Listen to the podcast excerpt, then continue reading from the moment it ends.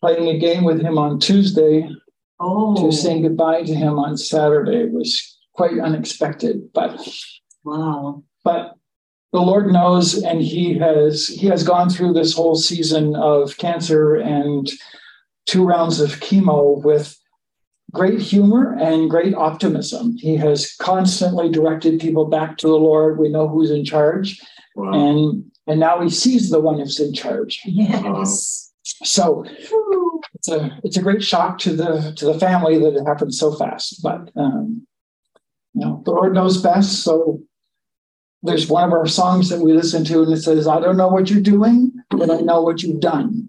So that's what we we cling to in in this time, and and especially pray for family as Sue has been mentioning. Um, children and grandchildren and the little grand great grandchildren as well as they come to terms with what has happened and so as the family makes their makes the transition and we don't know any of the details yet. So um, but we'll be and i'll be making a trip back up to alberta sooner than we thought. So we'll just keep you posted as that comes along. Well, this has been a month as we've been looking at the beginning of this year, 2023. We've been talking a lot about um, story and our story and testimony. And so uh, I haven't had a chance to listen to Brian's testimony from last Sunday, but I look forward to that. And so I wanted to look at Love's story this morning, and then um, Horace is going to be giving his next Sunday. Oh, And uh, so that's something we can we can all look forward to as well. So just wanted to bring this, recognizing that story is something that has always been um, what God has been about, and the whole all of Scripture is God's story. And some people refer to history as His story.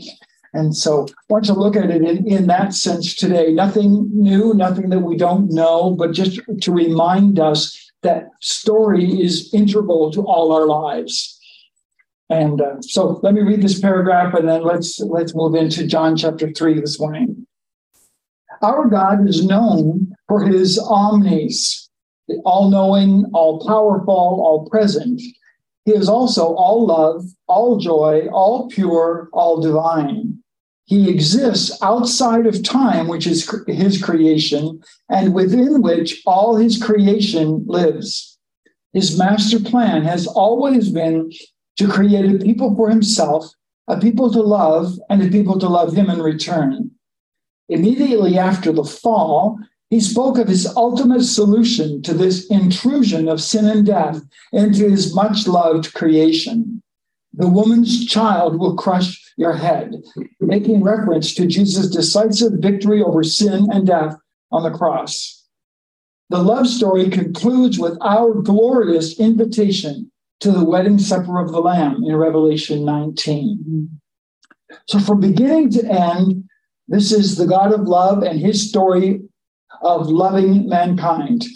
And he has somehow, in his all knowing, from the beginning, God was able to see and know all that would happen, all that would transpire.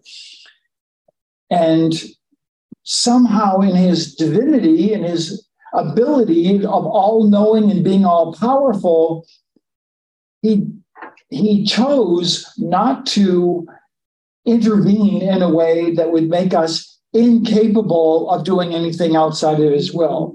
He chose us to be free agents in that sense, that we would have a free will, that we would be able to, so that we would not only be able to worship him and love him, but we also, on the opposite side, we would also be able to fall away and to be stubborn and to sin.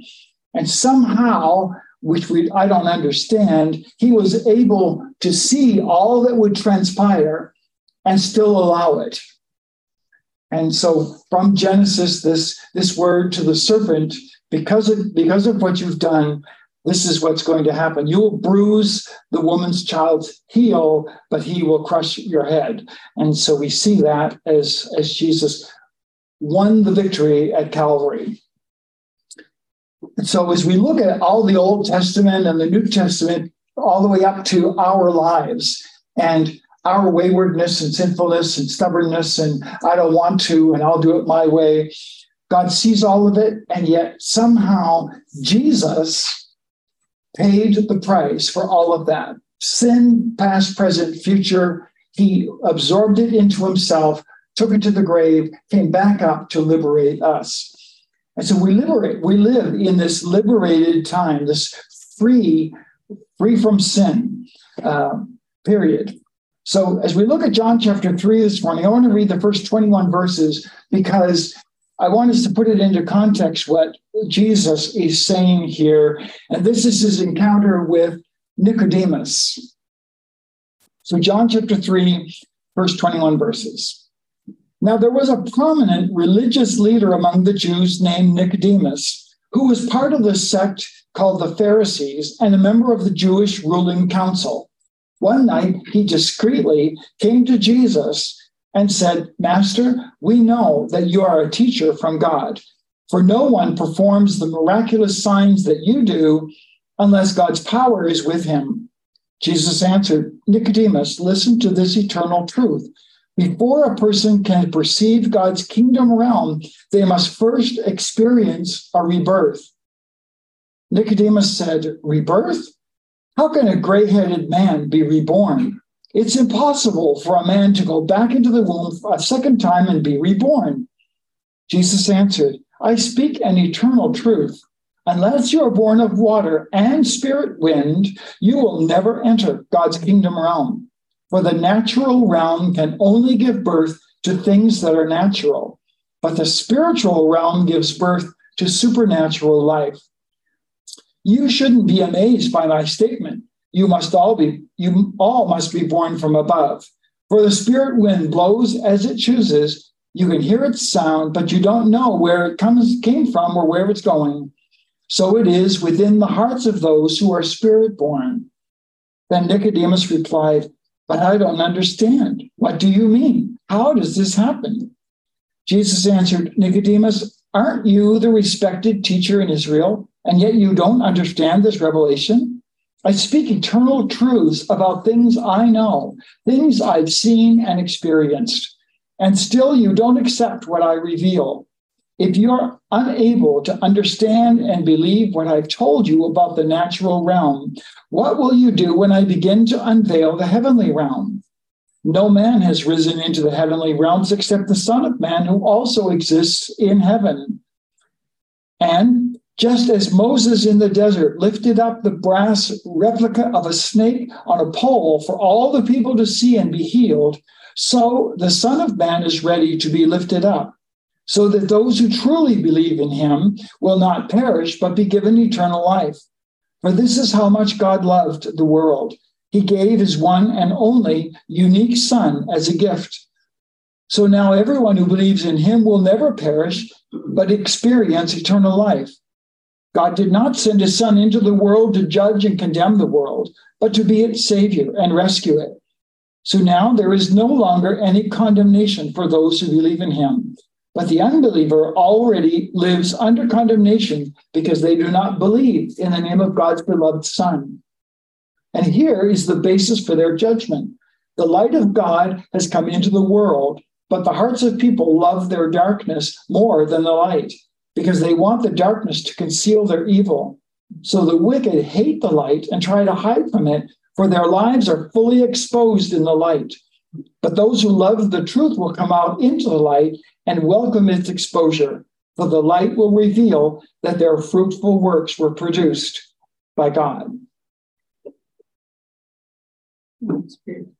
So, as Jesus is talking to Nicodemus, this experienced, trusted ruler, this teacher in Israel with, with high standing, he's explaining the whole idea of a rebirth what it's going to take to enter the kingdom, things that have been alluded to throughout the Old Testament as well.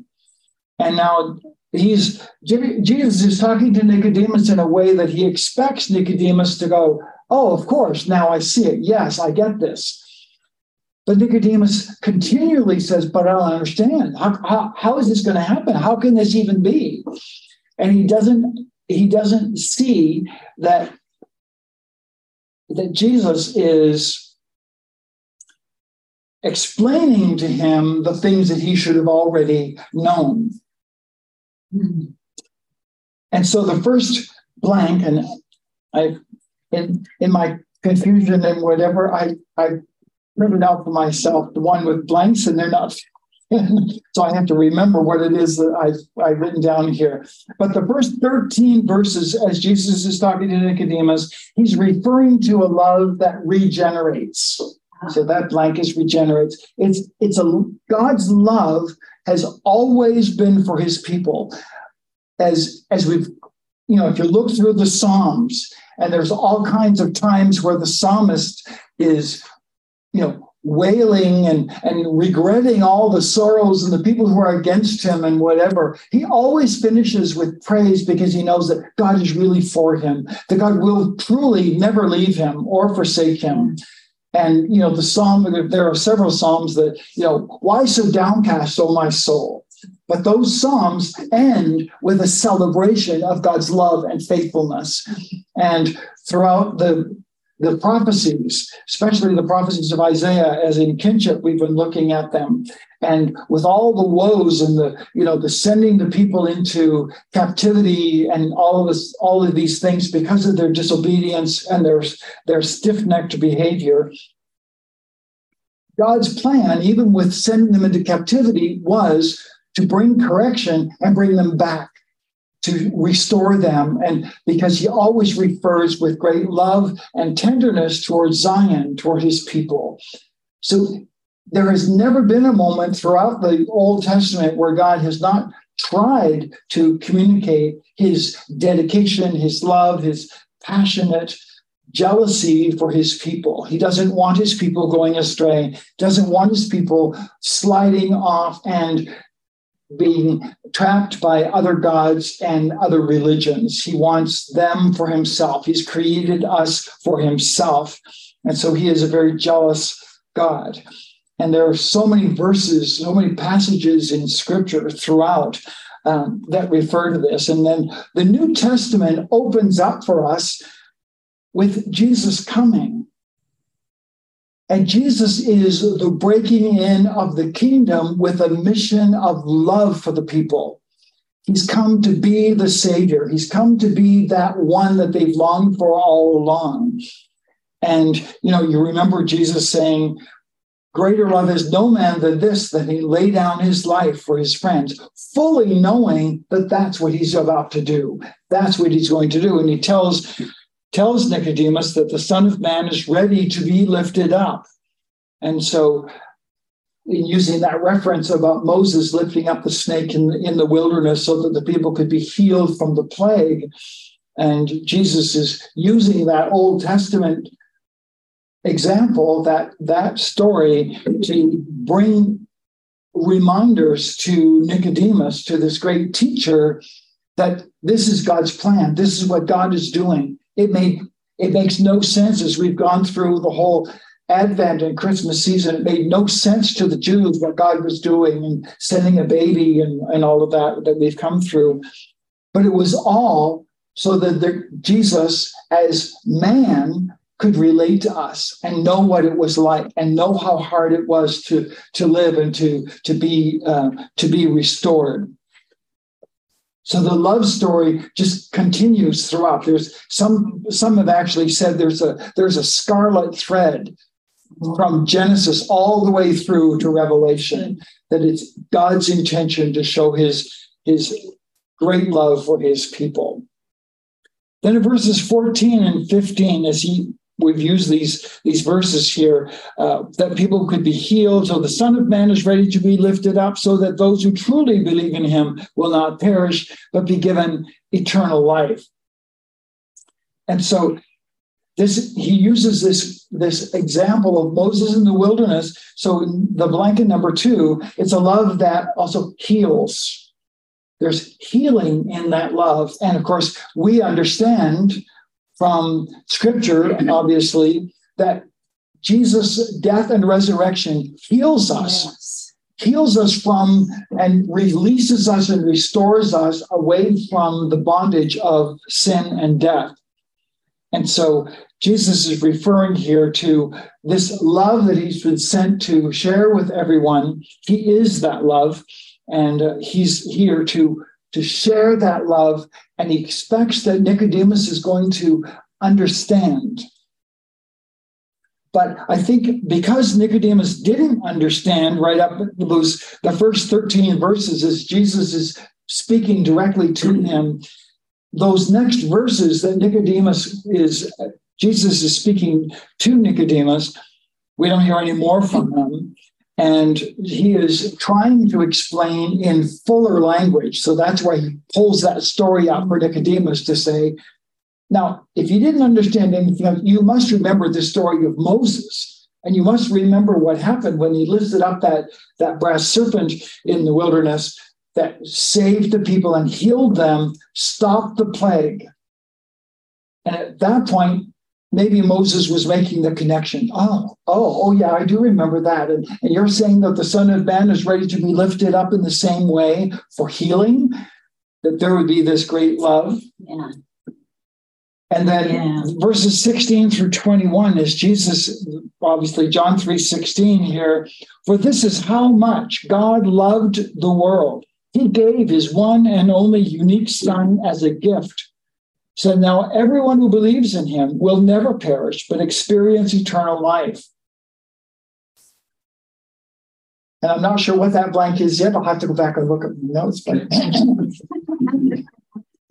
You're doing great. Oh, thank you. So, um, but Jesus, Jesus is referring to this famous verse. I mean, as children, how many times do we memorize scripture verses? And how many times in Sunday school and church and whatever have we memorized John 3.16? And how many times have we misunderstood or really not gotten it that the whole story was to expose God's love to us? And how many times, even though we we know this, as we believe in Him, there is there is no punishment, there is uh, there is no perishing for those who experience everlasting life, which is exactly what Jesus came to do. He was the perfect sacrifice. He perfectly delivered on this love mission on which he was sent. So here we are in this situation of we are we're the beneficiaries of Jesus' mission, his successful mission to bring life to us. And that's that's what Jesus is referring to here as he continues on and saying about uh, and this part is so misunderstood as well. God did not send his son into the world to judge and condemn the world. Boy, how many times have people misunderstood about, oh, well, Jesus is all about condemnation and judging. He said, but he sent, it, sent him to be its savior and rescue it. So now, and he said it again, there is no longer any condemnation for those who believe in him. Boy, how many times does the enemy still lie to us and tells us we're under condemnation and gives us thoughts about condemnation? But he says there's now no longer any condemnation for those who believe in him. But the unbeliever already lives under condemnation because they do not believe in the name of God's beloved Son. And so here's the basis, obviously, of their of their judgment. The light of God has now come into the world, but the hearts of people love their darkness more than the light because they want the darkness to conceal their evil. So the wicked hate the light and try to hide from it, for their lives are fully exposed in the light. But those who love the truth will come out into the light and welcome its exposure. For the light will reveal that their fruitful works were produced by God. Hmm. And in John chapter one, of course, that, that prologue, the first 18 verses of the Gospel of John, it's talking there specifically about he came to be, and Jesus will, in another passage, will say, I am the light of the world. He's, he's come into the world to come into the darkness as the light, but the darkness would not receive it. In some passages, it says in John chapter 1. So Jesus is just repeating here the same things that John has written earlier about him. And it's the same today. Jesus is the light, and he's given us that light so that we could also share his light. You know, remember, he says to the disciples, You are the light of the world, you're the salt of the world. And so there's there's great light, there's great evidence of Jesus' love. He is the one who did exactly what he said he was going to do, that he was going to come, he was going to give his life. His sacrifice was that was the the final sacrifice, the perfect sacrifice to bring light and life to all of us. And of course, then in his resurrection, there was glorious victory. And his coming back is evidence of God's, God's intention in sending Jesus was not just that he would die, but that he would die to rise again as proof that he has conquered sin in the grave. So there's this great victory here that um, that God is is intending to show us. So, the, but one of the scripture, one of the uh, Bible courses that I took in in college was unity of the Bible, just referring back to all the ways scripture agrees with itself, in spite of the fact that many people do say, oh, well, there are all kinds of contradictions and this doesn't work because of this. And but there really is no contradiction in the scriptures. They all agree that and Jesus came and fulfilled all of the promises about the Messiah and so all that is left now is to see the revelation of his coming back for us. And whenever that's going to be, any day now, we are convinced we're living in last days. But the disciples were also convinced they were living in last days. So God is outside of time. So the way he sees time is totally different how we see it. And so we we have our our days are numbered and uh, but God, God's days are not numbered. God is outside of time, and so this is uh, this revelation that is here in John chapter three helps us, I think, to see that what a great continuity there is in Scripture from Genesis through Revelation, and the fact that it, in Revelation it ends with this amazing invitation to, to the bride, and we're the bride of Christ, scripture tells us. So it's an invitation for us to come to what to the wedding feast of the Lamb in Revelation 19. So for, for Nicodemus, I think the I think as Jesus continued on, I think there was a great understanding that you, he really is the Messiah. This is really the Messiah that is talking to me. He's explaining these things to me in a way that nobody else but the Messiah could do, pulling the whole story, all of God's story together and saying, Nicodemus, this is it. This is what it is. And Nicodemus didn't get it. And so he pulled from the story of Moses and revealed to him exactly what God's plan was and what Jesus had come to do. So love story, love story goes on, and love story is more than um, more than just one act. It's more than just Calvary. It's not. It's more than just the Christmas story of Jesus coming. This is has been since the creation. It's been God's timing. And when that was shown to me that in in Genesis three, this this condemnation of the serpent that the woman's child will crush your head, and to, that that was already predicting Jesus' death and victory. That was such an amazing, amazing revelation that God was doing this. Yeah. And so this morning we have, as we continue with our story, God has always been telling his story. He continues to tell, tell his story. Each of us, as we tell our own individual story, we join in with all those who've gone before us and all who come after us. We we are part of the continuum that God has planned.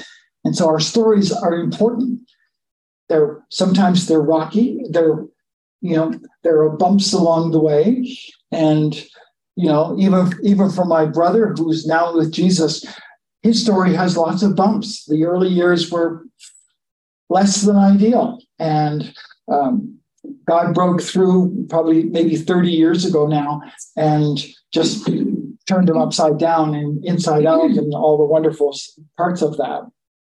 And God is continuing to do that over and over again throughout the, as we listen to different broadcasts, we hear people coming to him, being arrested by his love, coming to this revelation, sometimes because someone is speaking, sometimes by reading, sometimes when they're asleep, they have this revelation. They wake up and they realize that God has revealed himself in an amazing way.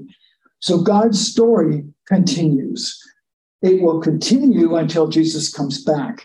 And that's the amazing part of our ability to tell our own stories because God's intervention, the way He's intervening in our lives, has intervened, is intervening, and will intervene.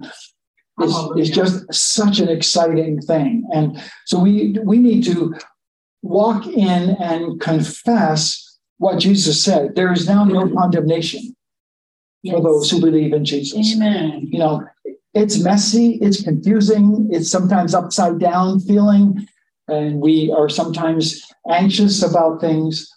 But Jesus has promised us, God has promised us through his word that he is the faithful one. He will never leave us or forsake us. And it's a great love story that we've been invited into. It's a great love story that we continue to see God doing and working in our lives. So, just want to pray for us this morning and then just have time to, to share together and pray together as we always do. So, Father, we, we come today with, with hearts that are needing reassurance that you are the faithful one, that you are the one who is Alpha and Omega, the beginning and the end. And what you've told us is true about our relationship with you, that that would be strong enough to counteract the attacks of the enemy when he comes and tries to condemn, tries to derail our lives.